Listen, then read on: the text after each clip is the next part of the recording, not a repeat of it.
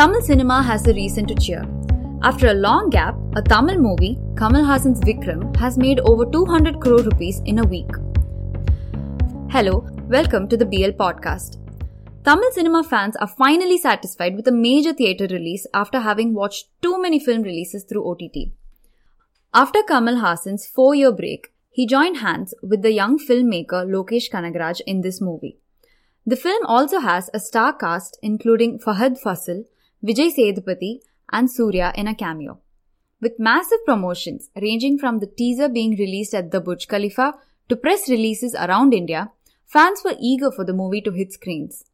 The movie's budget was 150 crore rupees, but it made 200 crore rupees even before its release in OTT dubbing and satellite rights. Though this film was released on a random non-festive weekend, people are celebrating its success and in just a week it has made over 200 crore rupees.